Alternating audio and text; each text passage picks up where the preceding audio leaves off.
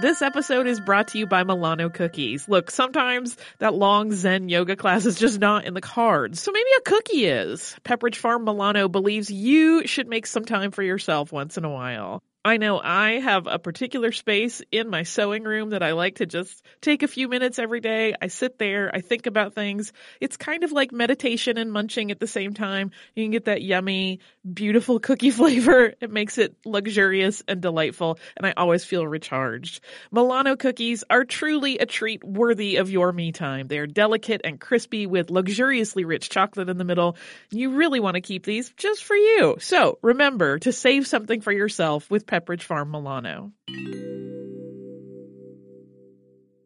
How do you find a new way forward when suddenly you have to, ready or not? Maybe you're relocating, Or having your first baby? or leaving a relationship, Just starting? or just starting over. On the road to somewhere, we talk about all of it, getting really honest. And we definitely laugh our way through it. That's the beauty of this journey. I'm Lisa Oz. And I'm Jill Herzig. Join us as we navigate our own big life changes on our podcast, The Road to Somewhere. Listen to The Road to Somewhere on the iHeartRadio app, on Apple Podcasts, or wherever you get your podcasts. Welcome to Stuff You Missed in History Class from HowStuffWorks.com.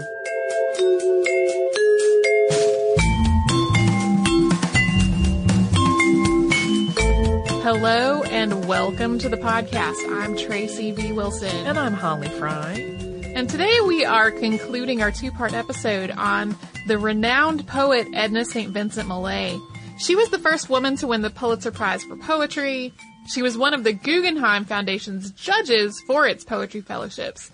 And she was also wildly best selling. She managed to sell tens of thousands of copies of her poetry and make huge amounts of money off of it in the middle of the Great Depression, which seems like a hard thing to do. Her work was so popular that every new book that she published sent her on a reading tour around the country.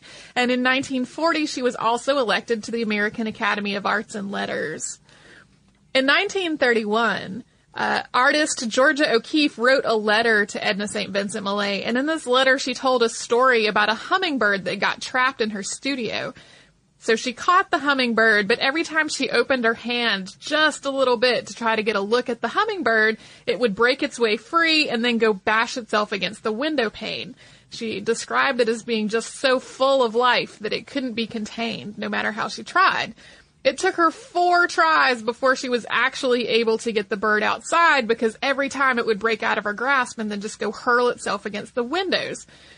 Georgia told Vincent that she was like the hummingbird and that if Vincent didn't get what she was saying with this description, then surely her husband would. I think that characterizes her character pretty well. And the first half of our episode today really, or the previous one, the one from earlier this week, looked at her early life chronologically. For her later life, we're instead going to sort of organize it thematically.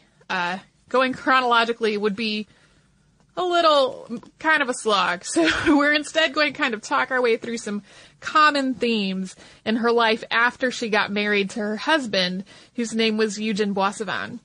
Yeah, so we uh, left off right after they had been married, and for a while after their honeymoon, Vincent and Eugen rented a house in Greenwich Village. But eventually, Vincent wanted to be somewhere quieter where she could still be to host friends, but could also really focus on her writing. In March of 1925, they found a 700 acre farm for sale in New York and they bought it for $9,000. Vincent named it Steepletop, and that was named after a kind of flower that grew there. This was a steeple bush, also known as hardhack. It has these pink kind of pointy flowers. The property was in really poor condition, so Vincent and Eugen put a huge amount of time and work into actually making it into a functioning farm. And it had an outdoor bar where, in their words, the flowers were watered with gin. Uh, freestanding doors led to what Vincent called her garden rooms, and they later put in a spring-fed swimming pool where bathing suits were not allowed. It was uh, only skinny dipping. And they also bought and built a barn from a kit that they purchased from Sears. They raised animals in addition to the food crops that they raised there. They built a writing cabin for Vincent, and this was set back among some pine trees. When it burned down to everything but the stove, they built another one. Vincent spaced out the windows so that she could see who was in the pool without easily being seen herself because the pine trees would block the view from most of the places people could stand in the swimming pool. So she would look out the windows to see who was down at the pool and at the bar, and then she would decide whether she wanted to come down for happy hour or stay in the cabin writing. That sounds sort of like a glorious life, doesn't it? Like It really does. the uh. whole time we were there, because this this whole episode comes after a visit to Steepletop, and the whole time we were there, I was like, you know, if this were simultaneously walkable to stuff like stores and places to get groceries, this would be great. But it's a little isolated. And apart from some time that they spent traveling, Steepletop was really Vincent and Eugene's home for the rest of their lives. While Vincent did do a lot of work in the garden, she uh, she had almost nothing to do with most of the household duties that would have been more typical and expected of a wife at the time. Eugene's whole goal in their relationship was to make sure Vincent had whatever she needed to write, so the house was fully staffed. Vincent said that she liked to walk into her dining room as though it were a hotel. Well, and that's stark contrast to when she was a child and basically took care of her entire home for her mother and sisters. Absolutely. Uh, and Steepletop was also a home to their friends, some of whom came to stay for weeks at a time. Arthur Ficke and Gladys Brown eventually bought property nearby, and they named their property Hardhack. At first, Eugene's money was what paid for their life at Steepletop, but Vincent's writing eventually started to bring in an income of her own. Poetry made her really rich. As someone who majored in poetry in college, this is bizarre to me. This is a super unique situation. Yeah. Well, and you know, poetry did used to be a whole lot more popular uh, in America and in other parts of the world than it is right now, but maybe not to the point that people would really be rich. But seriously, poetry made her very rich, but they also spent their money very freely. So they didn't always have a lot of cash on hand. Some years, Steepletop actually turned a profit, and other years it was more like a tax write-off to kind of buffer this income that was coming in from her royalties. And just to kind of, you know, make a clear picture of how much money she was making as a writer, it was a lot. Uh, they actually were able to buy an island of their own off the coast of Maine at the height of the Great Depression. Of course, it was not a terribly expensive island. It was $750. But, that was still so- seven seven hundred and fifty extra dollars to buy an island with during the Great Depression. Yeah, that's a lot at that time for sure. Yeah. So if we left Vincent and Eugene's story here, their life at Steepletop would sort of sound like a happy, semi-bohemian extension of what their life had been like in Greenwich Village. So settled and happier, but still really full of drinking, and a series of lovers for both of them. Um, but as Vincent got older, her life got a little more difficult and a little more nuanced. Vincent's life and work had really made her a role model for women. She lived a life of personal autonomy and sexual freedom, which were completely unique at the time. And this is one of the reasons why her poetry was so incredibly successful. Women flocked to it and its themes of love, sexual liberation, and living life your own way. So all of these themes made a lot of her work implicitly feminist. But very little of what she wrote in her early career was overtly political. On occasion, she did call out the hypocrisy of being referred to as a woman poet instead of just a poet. Uh, or of being, for example, honored at a university only to then be sent off to a social that was, quote, for the wives instead of being allowed to, you know, hang out with the other honorees. But for the most part, she just lived as she wanted to live, and then other people were inspired by doing that. She was sort of being an activist by example rather than being a, an outwardly demonstrative out- activist for most of her life. And two notable exceptions to this came a little later in her life. The first was the Sacco and Vanzetti case. Uh, there's actually a previous episode in the archive that Katie and Sarah did about them. But Sacco and Vanzetti were Italian anarchists who had been accused of murder, and they were tried and sentenced to die in 1921. there were layers and layers of unfairness and injustice about the trial, and the sentence was one that divided Americans. Intellectuals, artists, writers, and others flocked to support the two men, and the effort to get their sentence overturned went on for years. Vincent was on the side of clemency. In 1927, toward the end of the battle for the two men's freedom, she and Eugen went to Boston to march and protest, and she wrote a poem entitled Justice Denied in Massachusetts. While they were in Boston, Eugen bailed out demonstrators who had previously been arrested. Vincent also marched herself and was, along with other protesters who were marching with her, arrested herself. And when Vincent was freed, she was granted an audience with the governor, and she took advantage of it to plead for the men to be spared. In the end, though, they were hanged, and Vincent's own trial became news, with the media calling her an American Joan of Arc. And she was eventually acquitted. Vincent's writing took another political turn during World War II.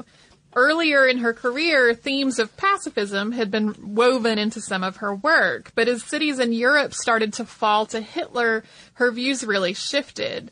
This was especially true as German troops invaded the Netherlands, which put Eugen, her husband's own family, at risk. Vincent was speaking and writing in favor of going to war long before the United States did. And during World War II, some of this work was definitely propaganda. A lot of it resonated with the public, but reviews from literary circles were pretty scathing. Her literary reputation didn't entirely f- recover from this period during her lifetime. Before we moved on to one of the most notable and also kind of ill-fated love affairs during her later life, let's take a brief moment and talk about a word from a sponsor. Stupendous. Hey, Holly, we have some exciting news. Yeah, I am wildly excited, and uh, people will have another opportunity to watch me cry at art. yeah, you sounded so calm, and it's not a calm situation at all.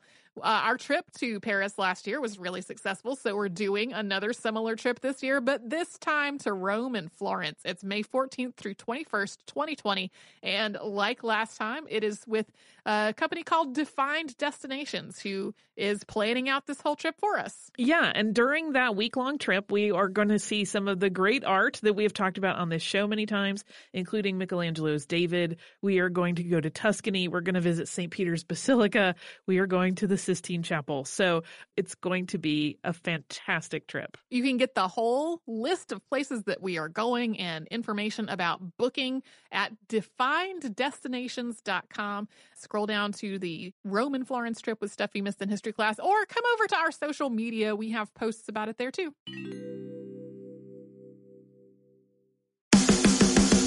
Hey guys, it's Bobby Bones. I host the Bobby Bones Show, and I'm pretty much always sleepy because I wake up at 3 o'clock in the morning.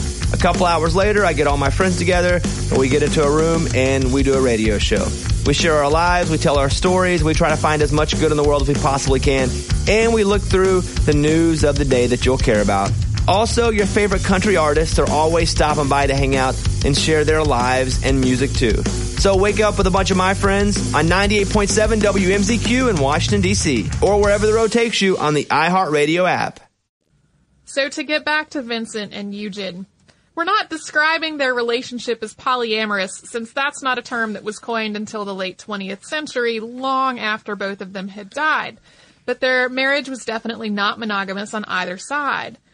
Their relationship was meant to be unpossessive and welcoming of other people. And for Vincent in particular, the excitement and passion of a new relationship often seemed to make her poetry a lot better. It really inspired what she was writing about. And as we've said before, Eugen really wanted Vincent to have whatever she needed so that she could write more poetry. And guests at Steepletop, it will probably be no surprise, included Vincent's past lovers, both male and female. Eugen would make himself scarce when he felt like, you know, it was time for him to step out. One of Vincent's most notable relationships during her marriage to Eugen was with the poet George Dillon. Like Vincent, George was a gifted poet. He won the Pulitzer Prize for poetry. He also won two Guggenheim Fellowships. He was the editor for Poetry Magazine, which is a very prominent and established poetry journal. The two of them also worked together to translate Baudelaire's Flowers of Evil into English.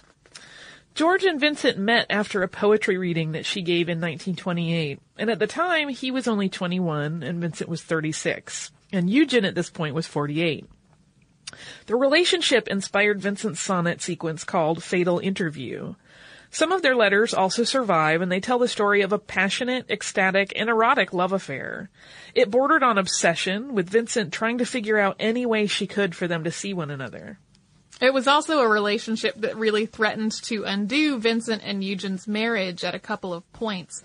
It led to the one of the longer separations of their lives when Vincent and Eugen both went to Europe, but Eugen went back home alone so that Vincent could be alone with George. Vincent wrote to Eugen while she was away, and her letters seemed to try to reassure him that he was loved and that she missed him.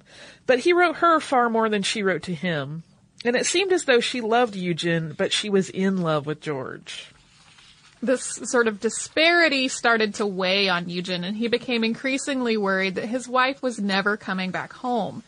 When she finally did tell him that she was ready to come home again, he was elated and he went to Europe to meet her rather than waiting for her in New York. Vincent's relationship with George did continue off and on for years, and it eventually became a very tumultuous one. Yeah, and it did ultimately end, and the her her sonnet sequence fatal interview kind of chronicles the the rise and fall of this kind of extremely passionate but also kind of rocky relationship. Uh, Vincent also seemed almost beset by tragedies later on in her life. Her friend and colleague Elinor Wylie died in 1928, and Vincent received word about it just as she was about to take the stage for a reading at the Brooklyn Academy of Music. Instead of reading her own work, Vincent recited Eleanor's from memory. Vincent's mother, Cora, got sick in 1931 and died that February, uh, after Vincent had received word that she wasn't doing well, but before she could get home to see her. They brought her body home to Steepletop, and it had to be brought by sleigh over the last leg of the journey because the snow was too deep. Cora's casket lay in the withdrawing room surrounded by flowers for four days while they literally blasted a grave into the frozen granite on the property at Steepletop. Vincent and her sisters all felt tremendously guilty over their mother's death. Although her acute illness was seemed pretty sudden, she had been complaining of being vaguely unwell for a couple of years, and they all felt like they should have done more to help her and possibly prevent her death. Uh, they wound up sort of saluting Eugen's mother uh, at the same time when they had a, grave, a graveside service for Vincent's mother because his mother had also died the week before. Vincent actually uh, reconnected with her father when he uh, reached out to her in 1935. He was in fact writing to ask her for money. Vincent actually sent the money and she ended up providing for him until he died years later. The next year, Vincent and Eugen were in Sanibel Island, Florida. They checked into the hotel and they went directly to the beach to look for seashells. Vincent really loved seashells, and there's still a huge collection of them surviving in the dining room at Steepletop. While they were out, the hotel burned to the ground, taking with it everything that they had brought with them. This included a personal copy of a 17th century book, the manuscript for Vincent's next book, and the manuscript for another book that she had been working on. It took her more than a year to try to reconstruct all of this writing from memory. Oh, that's hard to think about. Vincent's younger sister, Kathleen, died of acute alcoholism in 1943, and she was also, by the end of her life, experiencing some degree of mental illness. At this point, a huge rift had developed between Kathleen and Vincent. Kathleen was also a poet and she just could not get out from under Vincent's shadow. She had also started to feel like her sister had stolen all of her best ideas and made them famous in her own work. She became kind of obsessed with the idea that uh, that her sister had done her wrong in some way. She'd also been asking Eugen and Vincent for money really often before her death, and Eugen often felt like she was asking for money and then squandering it. So she would ask for money for medical bills, but then spend it on something else, and then need more money for the medical bills, as long as, or as well as more money for something else. Uh, so they were really kind of estranged by the time she died.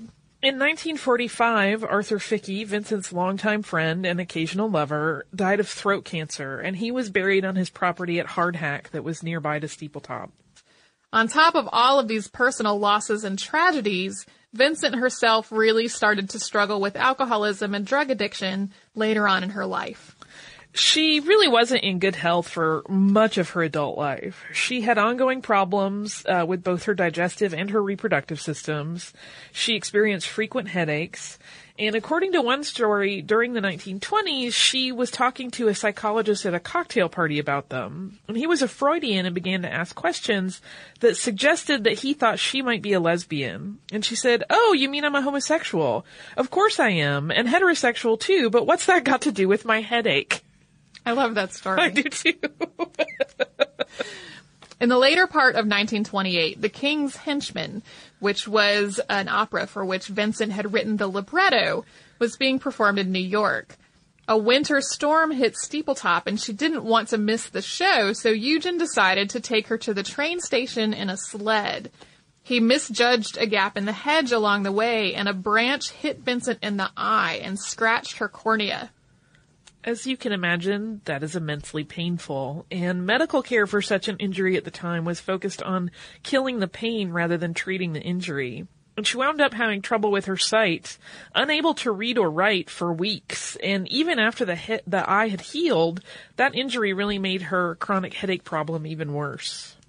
She had another accident in 1936. She was leaning against the car door while Eugen was driving, and he went around a sharp curve, which caused the door to fly open. She fell from the car and rolled downhill for a while before she managed to grab some vegetation and stop herself. This was another injury that prevented her from riding at all while it healed. By the late 1930s, Eugen was describing Vincent as too sick to leave her bed a lot of the time. She really blamed the pain from the accident for starting her addiction to morphine and other painkillers. Although that doesn't quite add up because in the intervening years, there aren't many references to that pain in her letters, her diaries, and her medical records. But regardless, she was eventually taking enormous, enormous doses of morphine. She was also combining it with alcohol and other drugs. She was taking far more morphine than Arthur Ficke was in his last days as a cancer patient, for example. You know, usually when someone uh, at this point was uh, in the end stages of cancer and being treated with morphine, they didn't really pay a lot of attention to the dosages. In some ways, this is still true today. She was taking like multiple times more than his dosage his dosage was for end stage cancer pain. Um, she would also take her first dose of morphine within minutes of getting up in the morning. Eugen tried to get her to wean herself off of these drugs, uh, even taking morphine himself and reducing his own dosages to see what she was going through and as proof that it could be done. Vincent wound up in inpatient treatment for her addictions multiple times. She also had a nervous breakdown in 1944. And at one point, she, she and Eugen retired to Ragged Island so she could try to work her way through recovery there. That was the island that they had purchased during the Great Depression. Uh, in addition to this drug addiction, Vincent was also an alcoholic, eventually to the point of having alcohol induced blackouts on a pretty regular basis. And even as she slowly reduced her morphine intake, largely by replacing it with other drugs, she continued to drink and drink heavily until the end of her life. Hey listeners, I wanted to tell you about a new podcast from iHeartRadio called The Women, hosted by Rose Reed. It is a fascinating and deep dive interview show where Rose talks to changemakers and disruptors and she finds out what really drives them. So she will ask each of them, what was your first stand and how do you navigate success and failure? And really, what's the cost of fighting for others?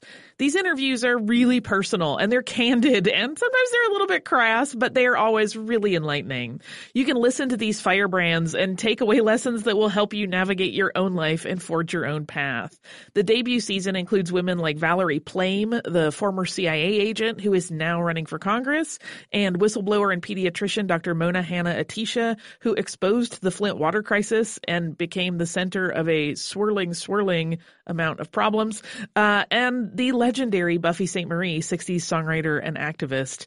Uh, I have personal interest in this show because I adore Rose and I executive produce it, and I think you're really going to enjoy the way that she gets into these conversations that feel like two friends talking, and they are an absolute delight. So subscribe to the women on the iHeartRadio app, on Apple Podcasts, or wherever you get your podcasts. Hi guys, my name is Sammy J. I have been working as a correspondent and interviewer since I was 13. And now at 17, I am so honored to be the youngest person to have her own podcast on iHeartRadio. It's called Let's Be Real with Sammy J. We'll have in depth and unfiltered conversations with celebrities, activists, athletes, and influencers. We have some incredible guests this season, including hitmaker Meghan Trainor, the amazing Kesha, Grammy winning producer Finneas, YouTube sensation Liza Koshy, Grammy nominated singer songwriter Julia Michaels, the boy band sensation Why Don't We, and many more. We'll cover topics we're curious about, topics my guests are passionate about, and topics many of us are just too afraid to talk about. I get past the fluff to what's real. We go there, and it's fun, pretty crazy, and very revealing. Listen to Let's Be Real with Sammy J on the iHeartRadio app, Apple Podcasts, or wherever you get your podcasts. In 1949, Eugen was diagnosed with lung cancer. An x-ray had actually revealed a spot on one of his lungs a long while before that, but he had ignored it. Everybody sort of assumed that it was tuberculosis, and he really insisted that the more important thing was for him to take care of Vincent. He made it through surgery to remove the diseased lung, but he ended up dying of a cerebral hemorrhage on August 29th. In the aftermath of Eugen's death, Vincent had to be hospitalized, and she finally convinced her friends and family that she absolutely had to return to Steepletop. The only way she was going to make it through was to write her way through her grief while she was there. So she had the phone reconnected so people could check on her, and then she went back to Steepletop to live alone. On October 19th of 1950, John Pinney, who worked on the property, was bringing firewood when he saw Vincent on the floor at the foot of the steps. It is not entirely clear what happened. There was a bottle of wine and a wine glass on the stairs, and she had clearly broken her neck when she fell. According to her obituary in the New York Times, it was a heart attack. Vincent was 58 and Eugen had been dead for a little over a year. Her ashes are interred next to Eugen's at the end of a trail that's now known as the Poetry Trail at Steepletop. Cora's gravesite is there also, as well as Norma's, that was Vincent's sister, and Charles, who was Norma's husband. They are all sort of uh, collected together as, as five gravesites at the end of this trail. After Vincent's death, her sister Norma moved into Steepletop with her husband, the artist Charles Ellis. Norma kept her sister's things as untouched as possible. She kept her own cosmetics and personal items in a shoebox so they would never get mixed with her sister's. And Norma chose to hang her clothes on the shower curtain rod in the bathroom. It is a very large bathroom. There was a lot of space there, but still, she would not use the closet because she uh, seemed to intuit that her sister's home was going to be important and that she should preserve everything in it as it was. Based on Vincent's income as a poet versus her expenses, it seems as though she would have been in a position to leave kind of an endowment to keep the place running after her death. After all, she'd been seeing huge sales of poetry in the middle of the Great Depression. Um, she was making between $17,000 and $21,000 a year during the late 30s. There's not really a great way to put that into today's dollars, but it was easily the same as having an income in the hundreds of thousands of dollars a year.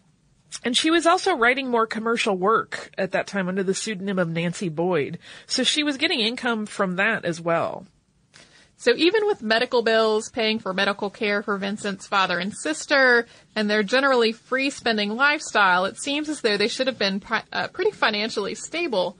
In reality, though, Vincent would ask for a generous advance from her publisher for her next book, and that would let her pay off the debts she had incurred since publishing the previous book.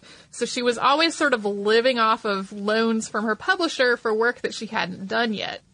Biographer Daniel Mark Epstein's hypothesis, which is supported by letters and some other documents, but it is not conclusively proven, is that before the Great Depression, Vincent invested most of her money in a thoroughbred farm and continued to do so well into the 1930s. She was definitely known to love horses and horse racing, but this paper trail is kind of scanty and convoluted.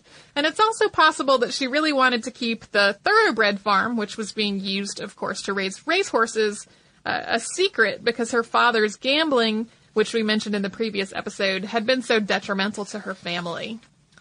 And then the war also intervened. Uh, so some of Eugen's money was actually back in Holland, and all of his assets there wound up being frozen. So it wasn't like they had access to any of that. So today, Steepletop is still standing in Austerlitz, New York. It's run by the Edna St. Vincent Millay Society, and it's open for tours from the end of May to the end of October. Uh, because the, you know, they were not really financially flush at the time of Vincent's death, the society is raising money to restore some of the rooms that aren't currently open for public viewing.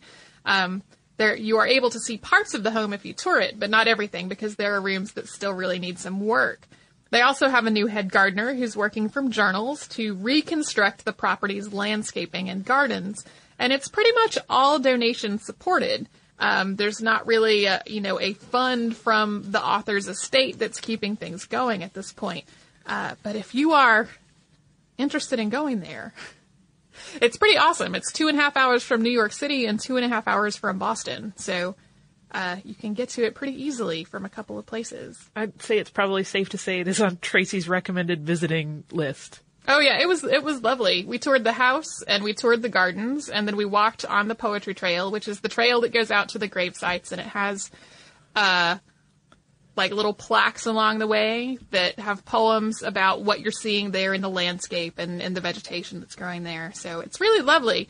Um, it's also we also went pretty much the first weekend of their season, and so there was nobody there, but but like me and Patrick and a couple of docents. Nice.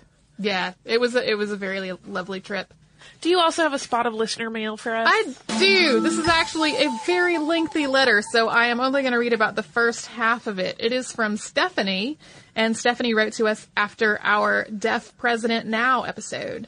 Um, and she wrote to us, and uh, she starts off with some talk about how she has heard the name of uh, Gallaudet or Gallaudet or Gallaudet University pronounced, which we've gotten a couple of notes about that, and I keep we we now have collected I think four different pronunciations for people how people say the name of it. So you have options.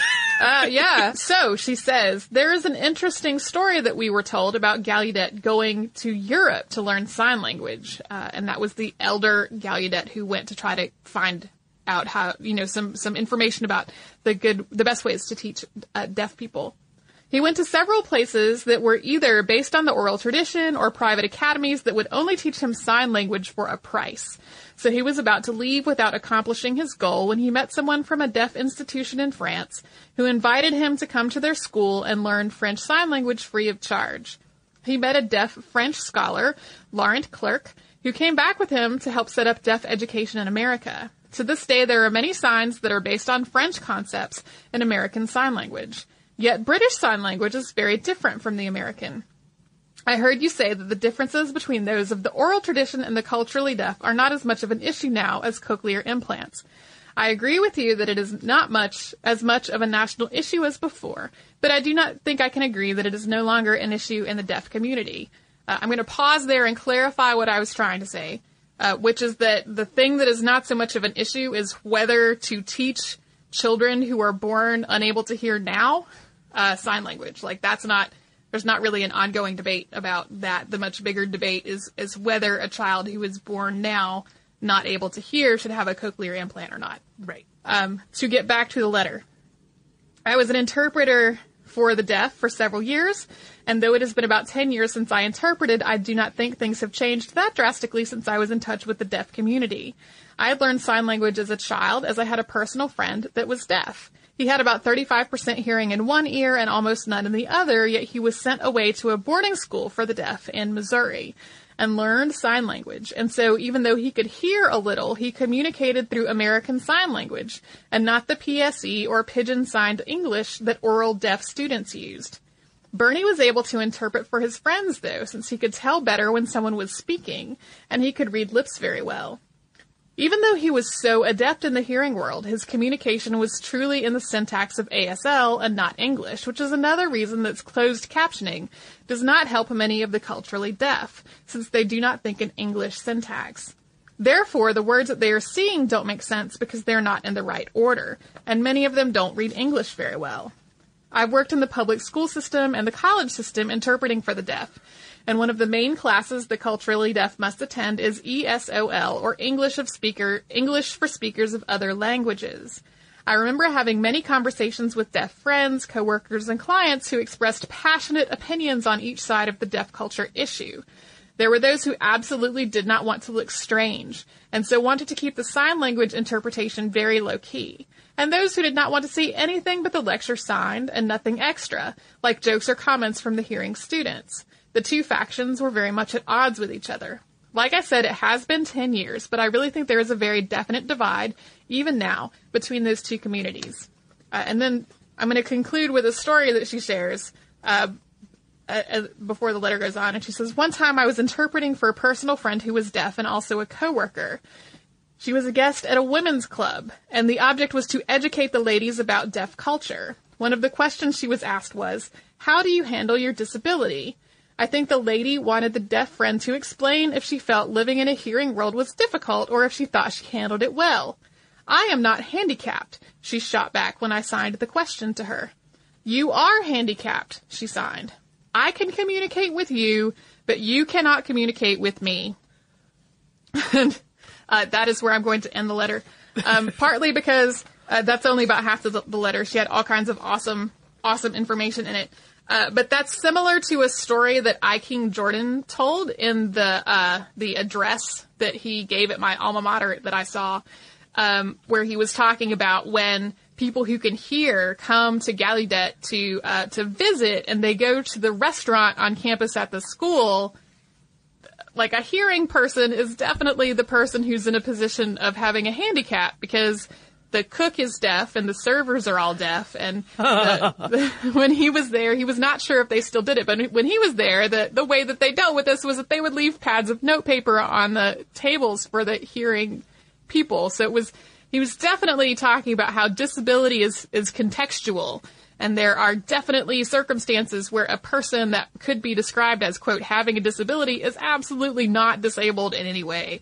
Um, so yeah, I really appreciated having that story from Stephanie. Uh, if you would like to write to us, you can. We're at historypodcast at howstuffworks.com. We're also on Facebook at facebook.com slash missedinhistory and on Twitter at missedinhistory. Our Tumblr is missedinhistory.tumblr.com and we are on Pinterest at pinterest.com slash missedinhistory.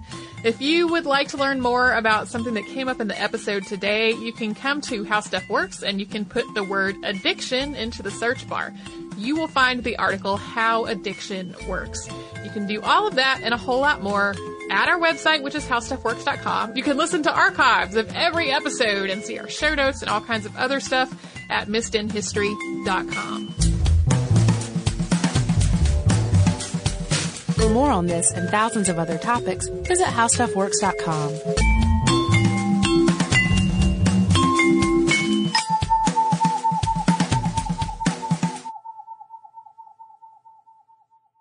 we are going to Italy. After the success of last year's trip to Paris, we are planning another similar trip, still with defined destinations, this time to Rome and Florence.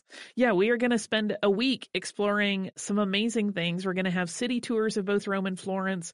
We're going to see the Roman Colosseum, the Vatican Museum, and the Sistine Chapel, St. Peter's Basilica, Vatican City. This is just a tiny fraction of all the stuff we're going to get to do. Yeah, it's May 14th to 21st, 2020. And to get more information, go to defineddestinations.com and scroll down to the Rome and Florence trip with stuff you missed in history class. The future is closer than you think, and it all starts in the palm of your hand. You may have heard the news 5G is coming. In this new iHeart series, This Time Tomorrow, presented by T Mobile for Business, join me, Oz Woloshyn, and my co host, Kara Price as we walk you through the true revolution in mobility that will change the way we interact with the world around us. Join us and hear just how close we are getting to a more connected future. This Time Tomorrow is now available on the iHeartRadio app or wherever you listen to podcasts.